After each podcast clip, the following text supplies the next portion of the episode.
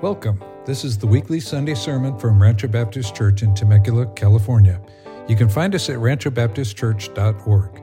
This week's message by Pastor Jason Swanson The Gospel of John, that you may believe true greatness.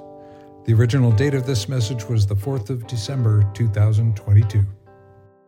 Well, good morning. What a beautiful way to start our time off, singing praises to the Lord, remembering all that Jesus did for us, huh? As I was walking up here, I was reminded, I believe it's Dr. Martyn Lloyd-Jones, the, the late Dr. Martyn Lloyd-Jones, who said every time he ascended up to his pulpit, he would, he would say to himself, By your spirit, by your spirit, by your spirit, by your spirit, by your spirit. I think he had many stairs to climb. I only have so many. Man, I, I want the Lord to be honored. I, I want the Lord to be magnified, lifted high as we open up God's Word together this morning. The topic that we're going to be looking at this morning is true greatness. And if you're like me, you've been following the World Cup, and so you've heard discussion, much discussion about, about the greatest team, perhaps the greatest player. I don't, I don't know for you if that's Ronaldo, Messi, Neymar, if you go back to Pele. What do you think of when I say greatness? Is, is that where your mind goes to? You, you go to sports, athletes. Perhaps you're an NBA fan, and so then you go to is it Jordan? Is it Kobe? Is it LeBron? Could go to tennis. You got three there too. Djokovic, Nadal, or is it Federer? How about the greatest man? Who would you consider that to be? It's ever walked the the face of the earth. No doubt we were in church, so we'd all say Jesus, but, but how do you live? How do you really think?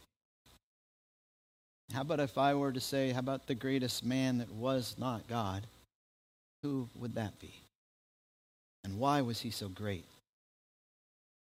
Turn with me to Matthew chapter 11, verse 11 can underline this in your Bible and you can remember this verse because it is such a good verse and is such a challenge. You see, when all is said and done, and Messi or Neymar or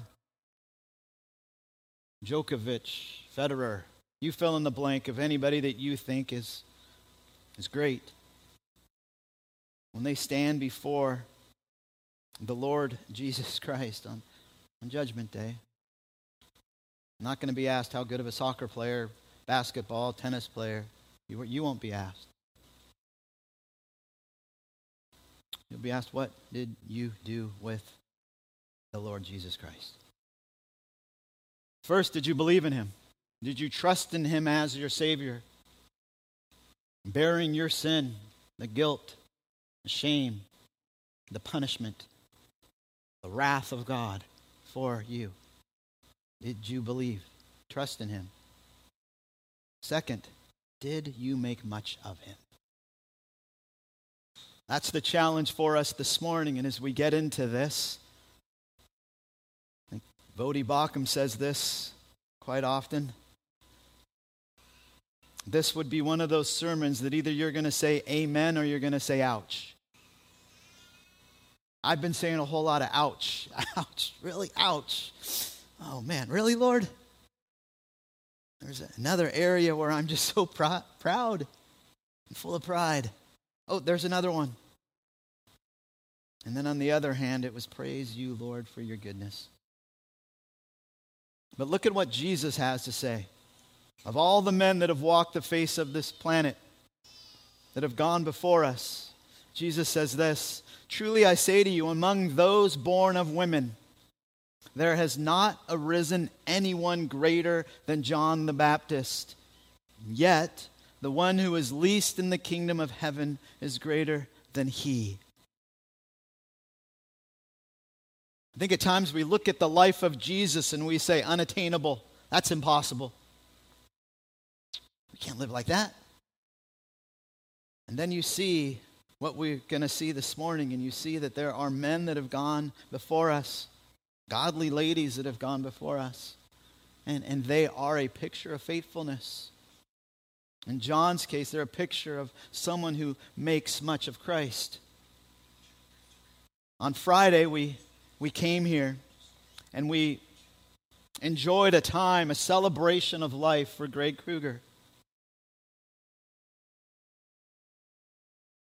And as different people, particularly his family, stood up and shared of the life of Greg and the way that he lived, there was a common theme. That was gentleness, kindness, love.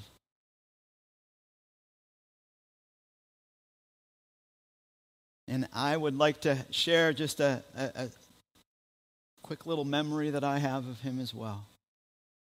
The Lord gave me opportunity to spend some time with, with Greg and Marty as, as his health continued to decline to the, the point where he was no longer living, getting upstairs and, and living in their own bedroom, but hanging out on a, on a bed downstairs. And the last time I went and, and, and visited them, you, you could see he was in pain, but he just wanted to keep talking to me and he wanted to keep pointing me to Jesus. I was there to encourage him, but instead he flipped it around on me and he's like, Jesus, Jesus, Jesus. He's so good. He's such a good Savior. And then the other thing he kept doing was, was reaching over to Marty, looking at his wife with these puppy dog eyes that just know that he loved her so much after all these years of marriage, now staring death in, death in the face. And he was content. He, he was in so much pain that at one point, after I'd been there for a while, he finally asked Marty, Hey, can you get me a painkiller? And he didn't complain. He was all about Jesus, loving his family. And he is an example of, I believe, what we're going to see this morning in John chapter 3. Turn there with me if you're not there yet. This morning, we're only going to get to verse 30, which is the, the last words penned by the Apostle John that John the Baptist has to say.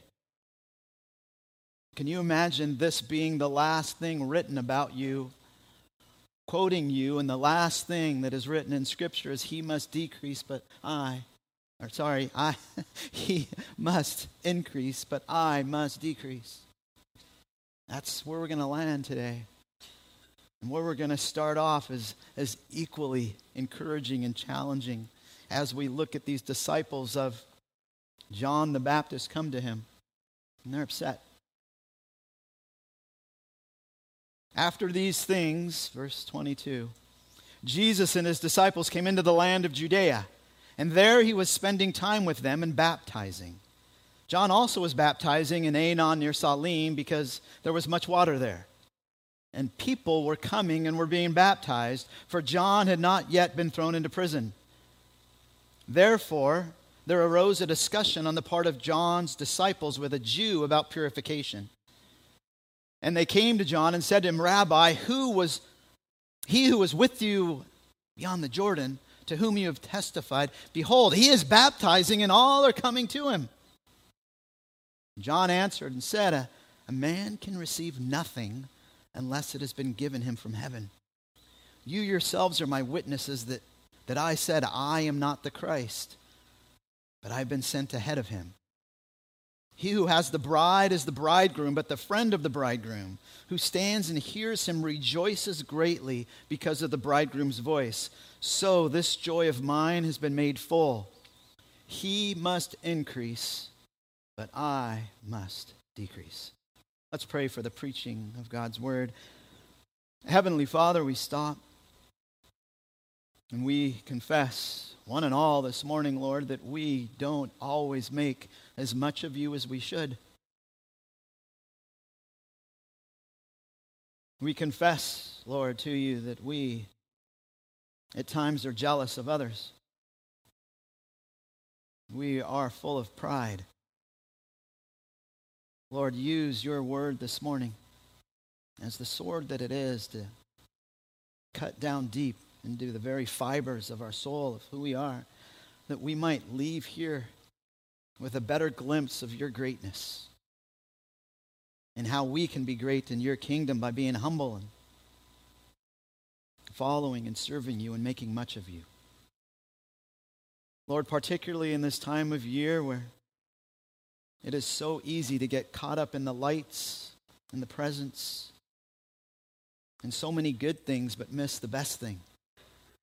May we not miss you, Lord, and use our time in this, mor- this morning as a, as a launch pad to allow us to better honor you, serve you, speak of you, and make much of you during this time.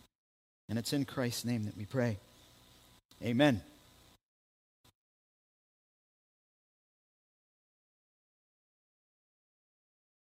So it's interesting that we go from this dialogue from Jesus Christ and Nicodemus to now this account of, of John the Baptist. Jesus doesn't say anything here. It's not a dialogue with Jesus. We don't see any speech of, of Jesus being presented, and yet Jesus takes front stage. Jesus is the central figure. That is who they are talking about. And that is who we should be talking about. That is who we should be considering. That is who we should be thinking about. No matter if somebody comes and questions us about the Lord Jesus, like John the Baptist's disciples do. The first verses here, 22 to 26, they, they give us the setting. They give us the, the lead in to this great discussion that happens. And what we see first is that Jesus and his disciples, they leave Jerusalem. Remember, that's where they were with Nicodemus. They were in the city. And isn't it interesting that, that the interaction goes from someone who is a Pharisee and oh, so righteous as far as man's eyes go, and earning his own righteousness, to someone who is entirely different? Someone who gave up basically a normal life to point people to Jesus Christ, the coming one, the Messiah, the Christ. And so Jesus and his disciples, they take off and they go into the countryside. And they go into the countryside of what is called Judea. And Jesus begins baptizing. And while it's difficult to know exactly where these two locations were, where Jesus was baptizing and then where John the Baptist was baptizing, we, we can pinpoint with somewhat accuracy that they were within a couple miles of each other. They're in the general same vicinity of each other. And they're both baptizing, and they're baptizing at the same time. And we see that Jesus was there, what? Spending time. In the Greek, that doesn't mean he was just there for a day or even a week, it's months. This is a prolonged time of ministry for the Lord Jesus Christ, and he's, and he's ministering, and really what he's doing is he's competing with John the Baptist. And this may not take you by surprise, but if all that you had was the synoptic gospels, Matthew, Mark, and Luke, you, you would take issue with this because this doesn't seem to fit into any of the other gospel accounts. Do you know why? It's because of what John says of when this happened. Verse 24, he lets us know that when this happens, when these two are both baptizing at the same time and teaching and preaching, and no doubt that's what Jesus was doing. Why else would he be baptizing unless he's preaching repentance? Repent, for the kingdom of God is near. That's what Jesus preaches. And we'll find out when we get to John chapter 4, verse 2, that it actually wasn't Jesus that was baptizing, it's his disciples. But there tends to be some confusion, and the liberal scholars, they come to this passage of Scripture and they say, oh, see, here, look, the Bible contradicts itself. The Bible's full of errors. That's why we can't trust it, it's not reliable. And yet, what they miss in all of their studying and all of their pride is the clear simplicity of what God's Word teaches. It doesn't contradict itself. What we get in John's account is, is more light. John adds in a, a new time and a new place where Jesus is ministering that the other gospel accounts don't. Turn with me to Mark. Mark, Mark chapter 1. And here we see that instead of giving us the time sequence that talks about Jesus and John ministering together at the same time before John's imprisonment, we see it being described as a time when Jesus is doing his ministry when John is in custody. John is in prison.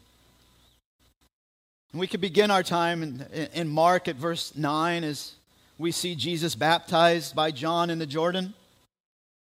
And then we could go on and we see so what so what happens next the spirit impels prods Jesus pulls Jesus to go what to the wilderness and there in verse 13 and he was in the wilderness 40 days being tempted by Satan and he was with the wild beasts and the angels were ministering to him so that happens first and then look at verse 14 now after John had been taken into custody Jesus came into Galilee preaching the gospel of God so then, what is it? Does Jesus only minister when John is in jail?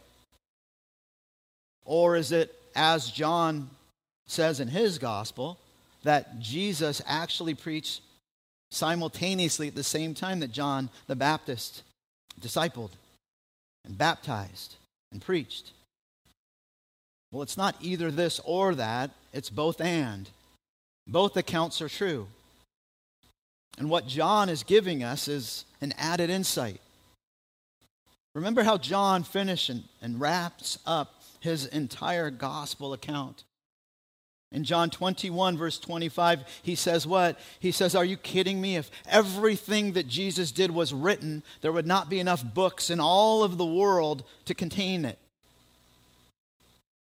Well, in the same way, everything that Jesus did was not written. What we have here is what the Lord wanted to be revealed. But there is lots of stuff that is not revealed.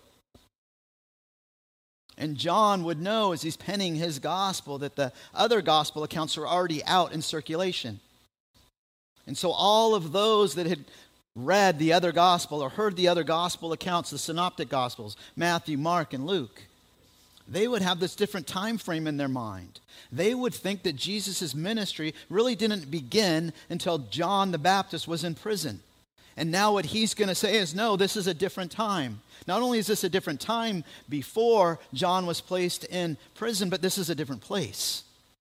You see, back in Mark, what we saw was that that was happening in Galilee. That's an entirely different place than Judea, which is where John is telling us this is happening. And so, my whole point in all of this is that God's word is inerrant. It's inspired. And any apparent contradictions are just that they're apparent. And it's because we haven't dug into the word to truly understand what is going on and what is being communicated. These accounts and, and, and varying accounts that saying that, oh, this happened when John was in prison and now this happens before John was in prison doesn't discredit God's word. It doesn't prove that God's word's unreliable. There's a lot that happened in the life of Jesus that wasn't recorded for us. And now, what John is doing is he's letting them all know okay, so here's another section of the life of Jesus, and let me unfold this for you. And as we understand that, it even adds more significance to what is going on because they're ministering at the same time. And, and my first question for us all is, is why were John's disciples still with him? Earlier in, in the Gospel of John, we saw John point to Jesus and say, Hey, there's the Lamb of God. And then what happens? Two of his followers follow Jesus. And instead of stopping them, whoa, whoa, wait, no, you guys still need to spend time with me. John's like, Good. So, even as I considered everything that is being presented to us here, a question that kept, kept coming back to me is man, why are these guys still with John the Baptist? Because what we're going to find out is they know about Jesus. And they know what John said about Jesus because he reminds them, hey, I already told you this. And yet they don't follow him. You know why? Because they're just like us. And we can become so proud and arrogant that, that what we are doing is right, that we miss the truth. What we are going to see this morning is true greatness is found only in Jesus Christ. And as we desire to honor him and to be great as far as God's perspective goes, then we must be humble. Humility. That's what we're going to see on the part of John the Baptist this morning. And I like this definition by C.S. Lewis, who says humility is this it's, it's not thinking less of yourself, it's thinking of yourself less. It's not warm theology that you just think of yourself as being nothing forever and that you just don't deserve anything. That is true, but it's not leaving it there. It's recognizing how good God has been to us in His grace. And instead of revolving everything around us, which is our natural tendency in our own pride, it's to make much of Christ.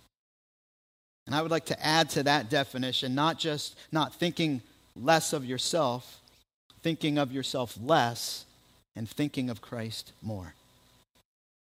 For that is what we are going to see this morning in the final verses as we continue to, to get in to this account. But notice how John's disciples come and approach him. So, first, somebody who's unnamed, some, some Jew comes to them and has a question about purification. That's, we've seen that already in the Gospel of John. Purification, it could be regarding food, it could be regarding a whole bunch of different things that somebody was made unclean. And no doubt there's a picture of baptism in that.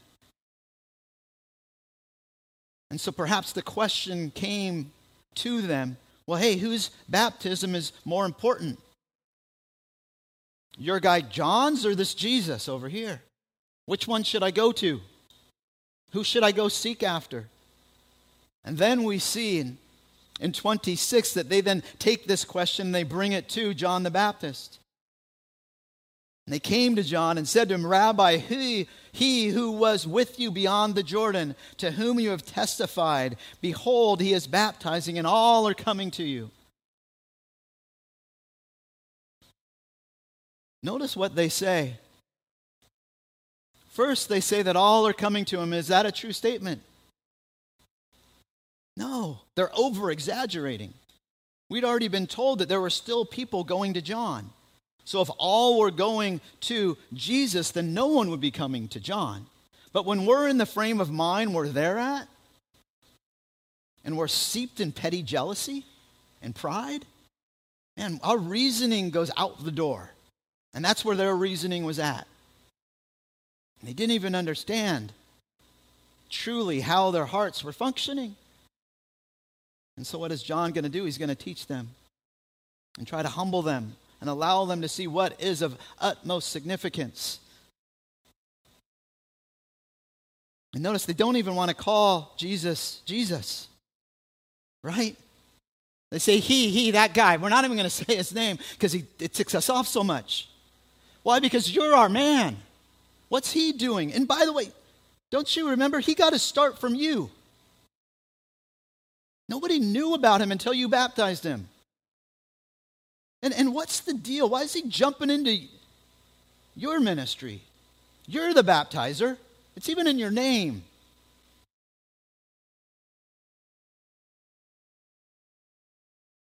And so then they come to him and they let us all know that he's been testifying about the Lord Jesus.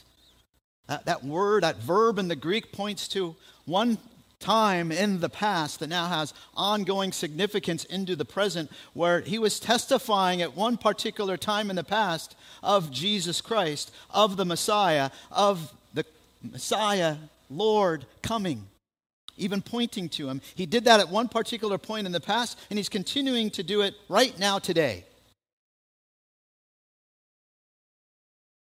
And the problem is they don't like it. And they want some clarity. They don't understand.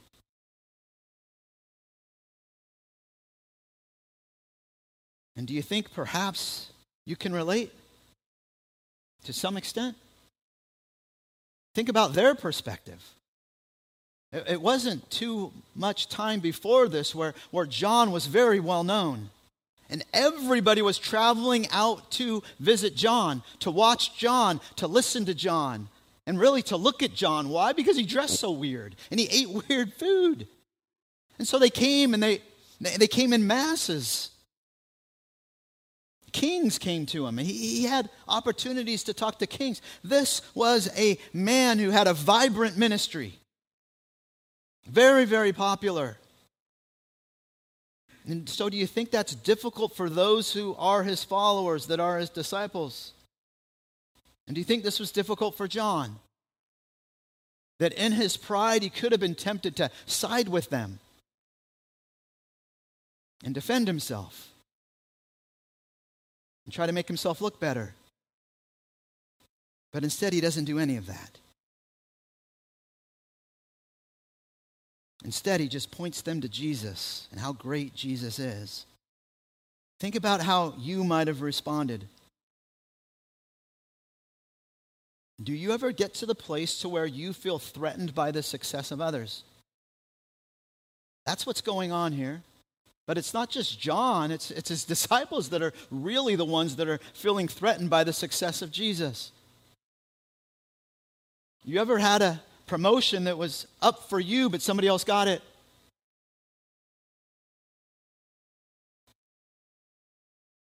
You ever spend time with another family and their fam- their kids, they are so obedient.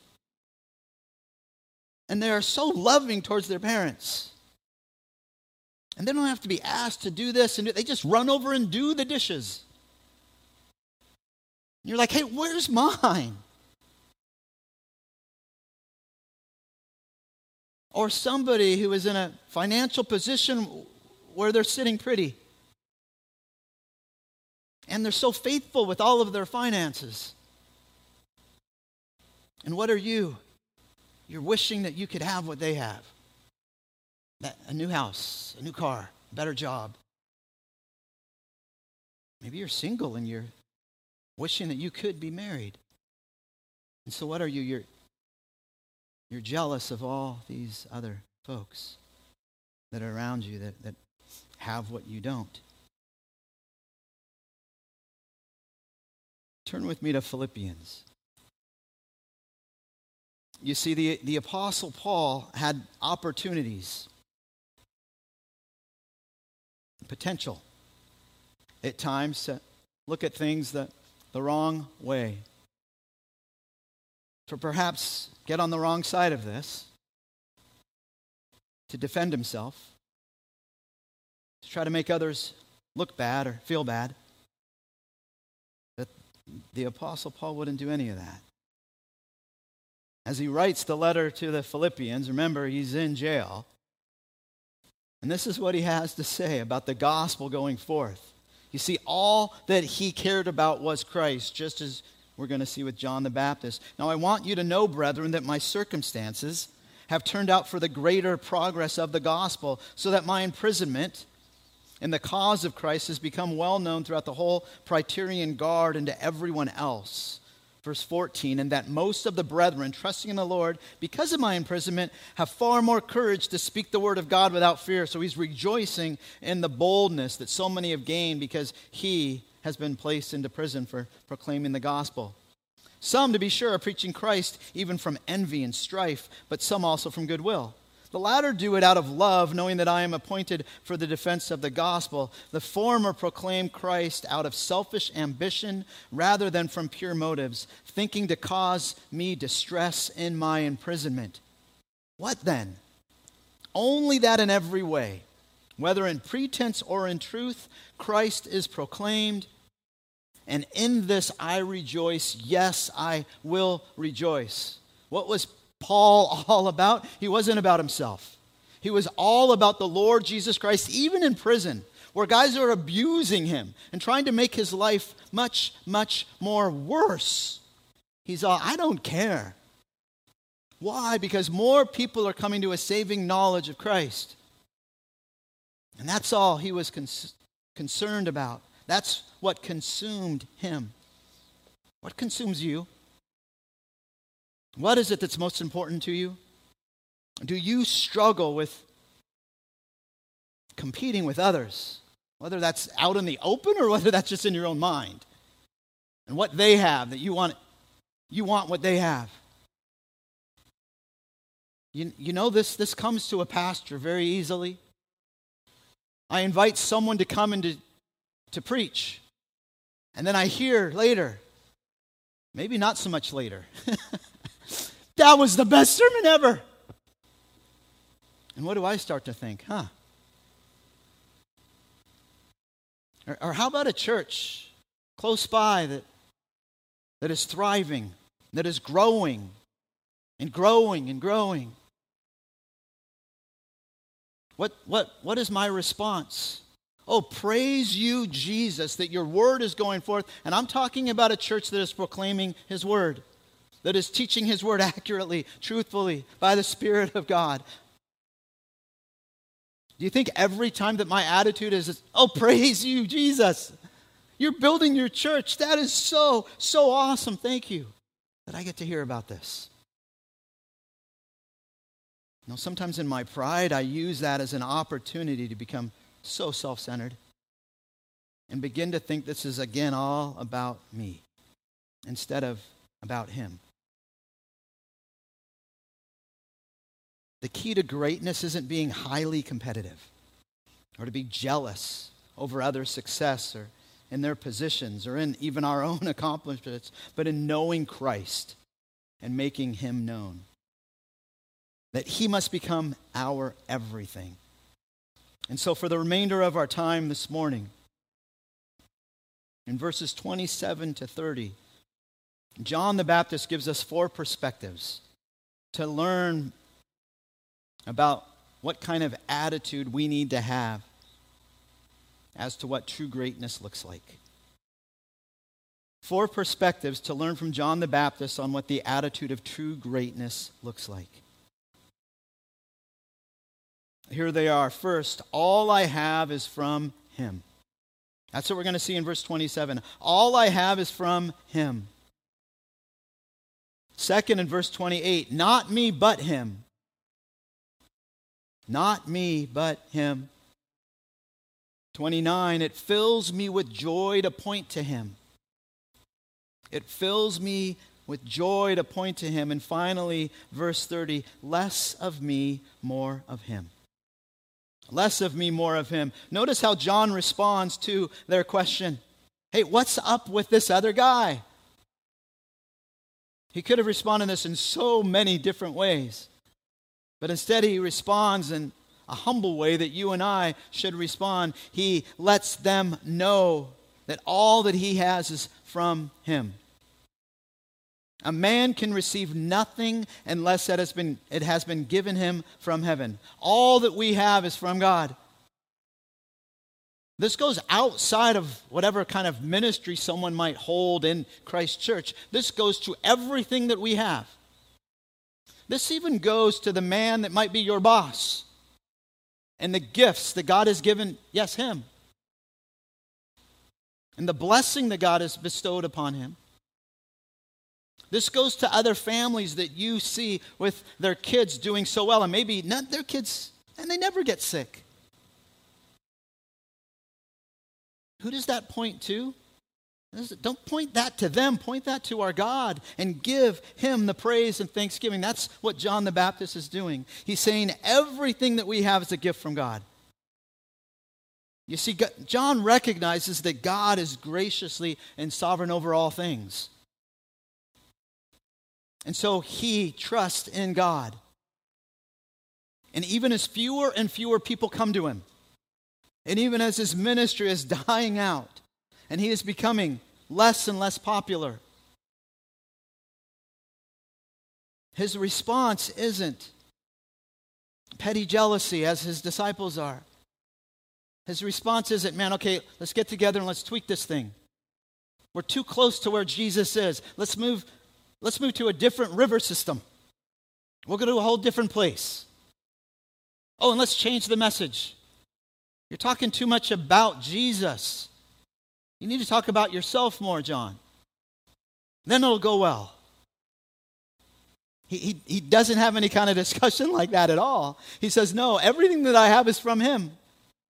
And the success that I had before is from Him and because of Him. And so now, if he wants to pull that down, that I'm fine with that. In fact, I'm more than fine. We're going to see, man, that fills me with joy that more and more people are going to Jesus. Why are you still here with me? Okay, I don't know for sure that John said that. But it's certainly implied in this. It's much like the apostle Paul says in 1 Corinthians chapter 4 verse 7. To a church in Corinth who was having a terribly difficult time with disunity and disharmony and pride, creating all sorts of factions and division in the church. This is what he says in 1 Corinthians 4 7 For who regards you as superior? Who told you that this is all about you? Who told you that all that you have is because of your own doing? Who told you that you are great?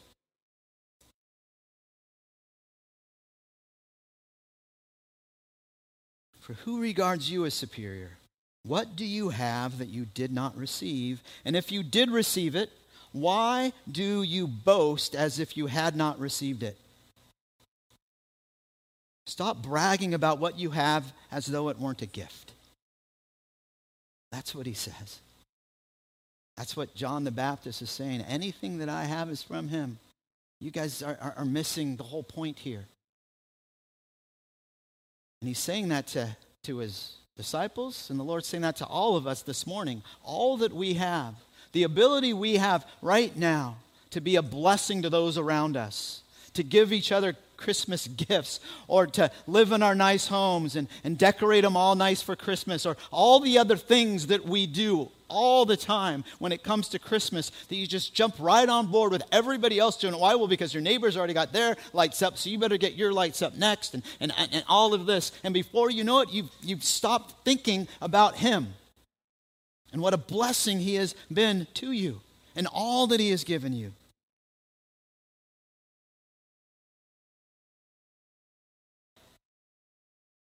What I believe John the Baptist's disciples' problem was they made John the Baptist too important.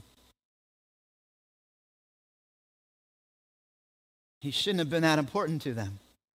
He kept pointing everyone else to Jesus Christ, and somehow they missed his pointing. Let's make sure we don't do the same thing that we miss Jesus Christ in the midst of all of this.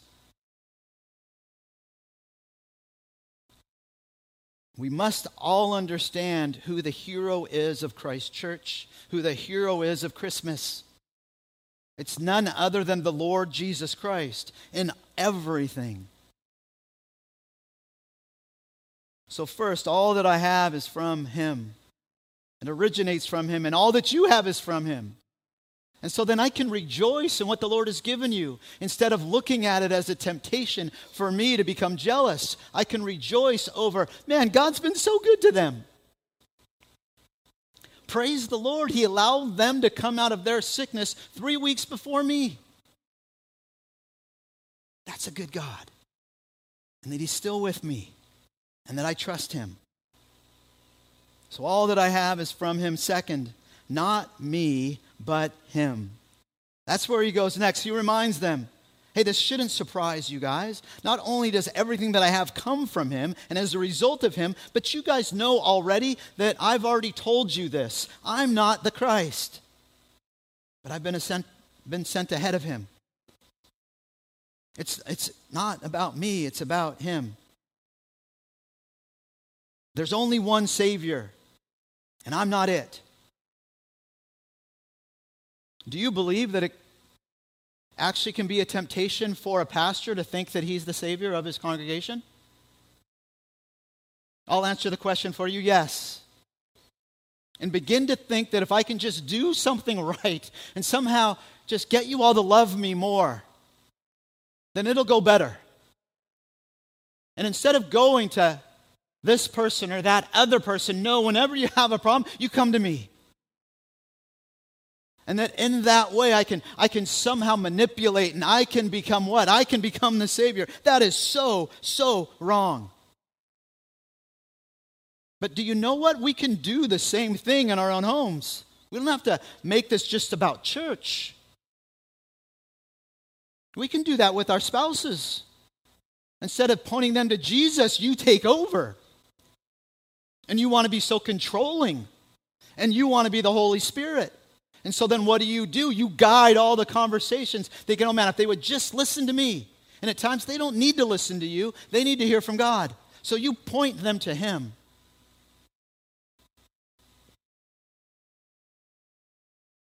Christ must remain the end all and the absolute exalted one.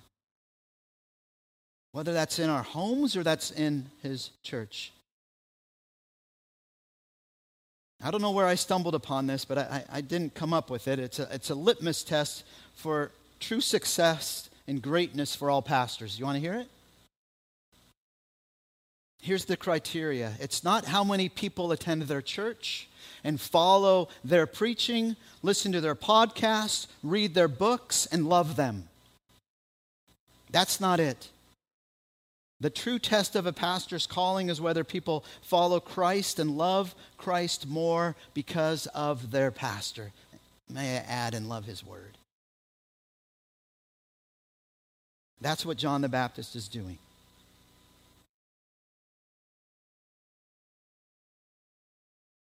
That's what the Apostle Paul does in, in 1 Corinthians. In fact, turn there with me, 1 Corinthians chapter 3. We, we know that there's problems in the church in Corinth. Paul starts off in the beginning of the book of First Corinthians and he says, Hey, there's division among you guys. You guys got it all mixed up. Some of you are saying, Oh no, we're, we're all about following Apollos. Wherever he goes, we go. Whatever he says, we believe. And others of you, no, you follow me, you follow Paul. Others, Cephas, Peter. Others say, oh no, we're the most spiritual ones. We follow Jesus Christ and only him. And even in doing that, they were doing it in a divisive way.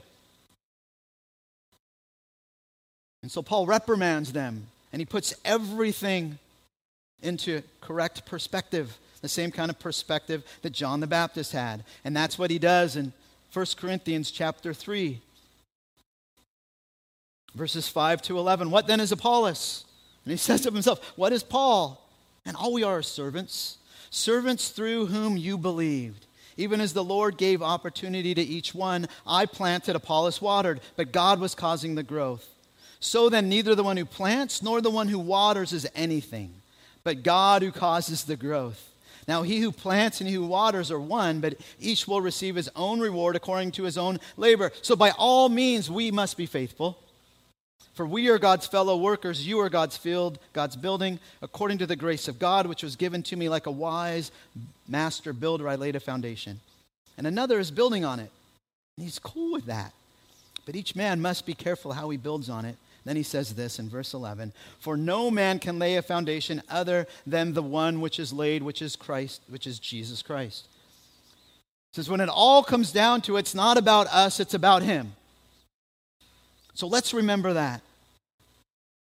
And let's humble ourselves. And let's be like John the Baptist. And let's be like the Apostle Paul. And let's be like Moses. Turn with me to Numbers. Such a challenging passage of Scripture here. Numbers chapter 11. Do you know what it says in Numbers chapter 12, verse 3 about Moses? Listen to this. Now, the man Moses was very humble, more than any man who is on the face of the earth. That's Moses' calling card. He was humble. And we see his humility on full display in Numbers 11, verses 26 to 30. Let me start in verse 25. Moses needs help, and so he asked for 70 guys that would help, and the Lord says, okay, I'm, I'm actually going to do something strange here. I'm going to take the Holy Spirit that's in you, residing in you right here, right now, and come upon them and then leave, that's working in your heart right now and helping you lead and be the man that you are. I'm going to take that Holy Spirit and I'm going to give him out also to these others. And that's what we see in 25. Then the Lord came down in the cloud and spoke to him. And he took of the Spirit who was upon him, speaking of Moses, and placed him, the Holy Spirit, upon the 70 elders. And when the Spirit rested upon them, they prophesied. But they did not do it again. It only happened this one time. To let Moses and everybody know hey, it's not just Moses, it's the Lord doing this. But then look at what happens next. But two men had remained in the camp. The name of one was Eldad, and the name of the other was Medad, and the Spirit rested upon them. Now they were among those who had been registered, but had not gone out to the tent. And they prophesied in the camp. So they were among these 70, and they had the, whole, the Holy Spirit came upon them too, and they prophesied. And then look at what happens. So a young man ran and told Moses and said, Eldad and Medad, they're prophesying, are prophesying in the camp. And then Joshua, the son of Nun, he'd be like the disciples of John the Baptist, very loyal. The attendant of Moses from his youth said, Moses, my Lord, restrain them. Stop them, Moses. They're making you look bad. They're acting like you, and everybody's going to think that you're not too special. But Moses said to him, Are you jealous for my sake? Would that all the Lord's people were prophets, that the Lord would put his spirit upon them. And Moses wasn't concerned with anything but God's glory and serving him and not taking any credit for himself. Oh, to follow that kind of attitude and perspective and have that in our daily lives and the way that we live day in and day out. So all I have is from him. I'm not the Savior, he is. And third, it fills me with joy to point to him. This is perhaps the most difficult to get when you first just look at this passage. But when you understand what was involved in a Jewish marriage, man, it makes so much sense that where John goes next in order to teach his disciples what humility and what true greatness is, he uses the example of a marriage. And he says this He who has the bride is the bridegroom, but the friend of the bridegroom who stands and hears him rejoices greatly because of the bridegroom's voice. So this joy of mine, of mine has been made full. It has been brought to completion. It has been filled up all the way. My joy, that's what he's saying. So he uses this illustration and he says, Look, hey, I'm not the bride and I'm not the groom. And yet we could say of us that we are represented in the bride. And so, in that, we can rejoice that, that we are the ones being brought to the groom, which is Christ. But John says, No, no, that's not the picture I'm trying to paint. I am the best man. And for us, that doesn't mean much because all the best man does for, for our culture is, is do a little toast and then do like what the bachelor party before. That, that's not what John's talking about. John is talking about a man that had a very important role. He would send out the invitations for the upcoming wedding. He'd MC the wedding feast, which was a huge responsibility. But then the most important thing that he did was protect the bride. As they had this special bridal chamber where they would meet for their first night together. After all the ceremony was done, and they had said and done their little dances and met with everybody, there was a time where the, the groom would come and he'd get in the room and he'd wait for her. But impostors would try to come in and steal the bride. And the way that he could distinguish anybody else from the true groom was his voice. Why? Because this was his best friend. They knew each other. And so he'd be waiting outside that particular room, the door, keeping it protected, making sure nobody else would come. Only the groom would come and go into that room. And then when the bride come, he would willingly let her go. Why? Because he's heard the voice and he knows that, that the true groom is there. And then he'd, he'd shut the door. And then he'd rejoice. Why? Because it is done. They're going to spend their first night together and they are going to start the wonderful gift of marriage from here on out. You know what's even cooler? Some historians believe that there's actually more to this.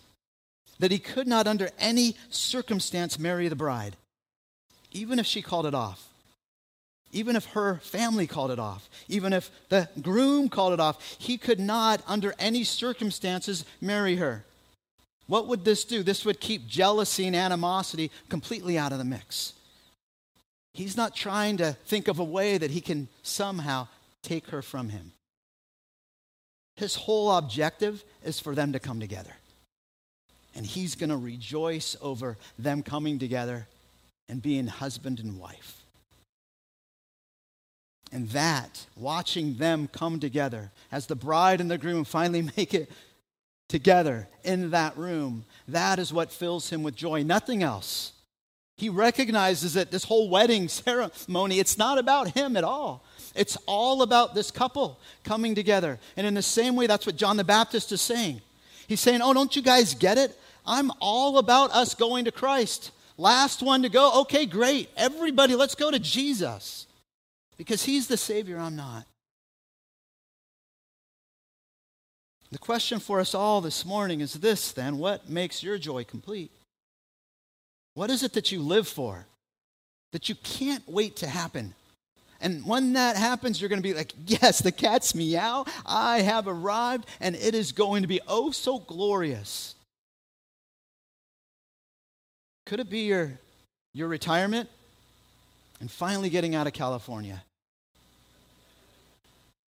Oh, you laugh, but how many people have gone? And they get there, and you know what happens? Life is still hard. How about this? Your kids are all grown and they're gone. And now you just get to be alone with your spouse. Oh, thank you, Jesus. Please, please, don't misinterpret what I'm saying. I'm not saying any of these things are evil. What I'm saying is if that's what you're living for, then that's wrong. You're missing out on the joy of the Lord and where true joy can come from. And the only time that we truly have joy is doing His will, which is making the most of Him in every situation that we can. So don't leave, but if you did leave, honor the Lord. Go to a church that proclaims the word, is all about Jesus, and tell all your new neighbors about Him. But stay. Notice this too is the Christian life boring? Man, that's what I thought before I was saved. Oh, it's just, God's just going to withhold all these things that I know are going to make me happy. You know what you find? He's our creator. He knows what truly will give us joy. And John understood this. But what we do at times is we belittle God's plan for us and all that He has. Okay, so all I have is from him, verse 27. Not me, but him. It's he's the Savior, not me. It fills me with joy to point to him. I can't wait to point more and more people to the Lord Jesus Christ. And finally, number four, less of me, more of him. Notice again, th- this is the last recorded words of John the Baptist that we have in John. This is what we go home with on. How challenging he must increase, but I must decrease. This is the heartbeat of John's daily life. This is what he's lived for his entire life. But it speaks more of just an attitude, it also speaks of actions. It speaks of a life lived. A life lived who understands that God's will is that he is to make much of Christ, and if he's making much of Christ, then God's joy will be overflowing.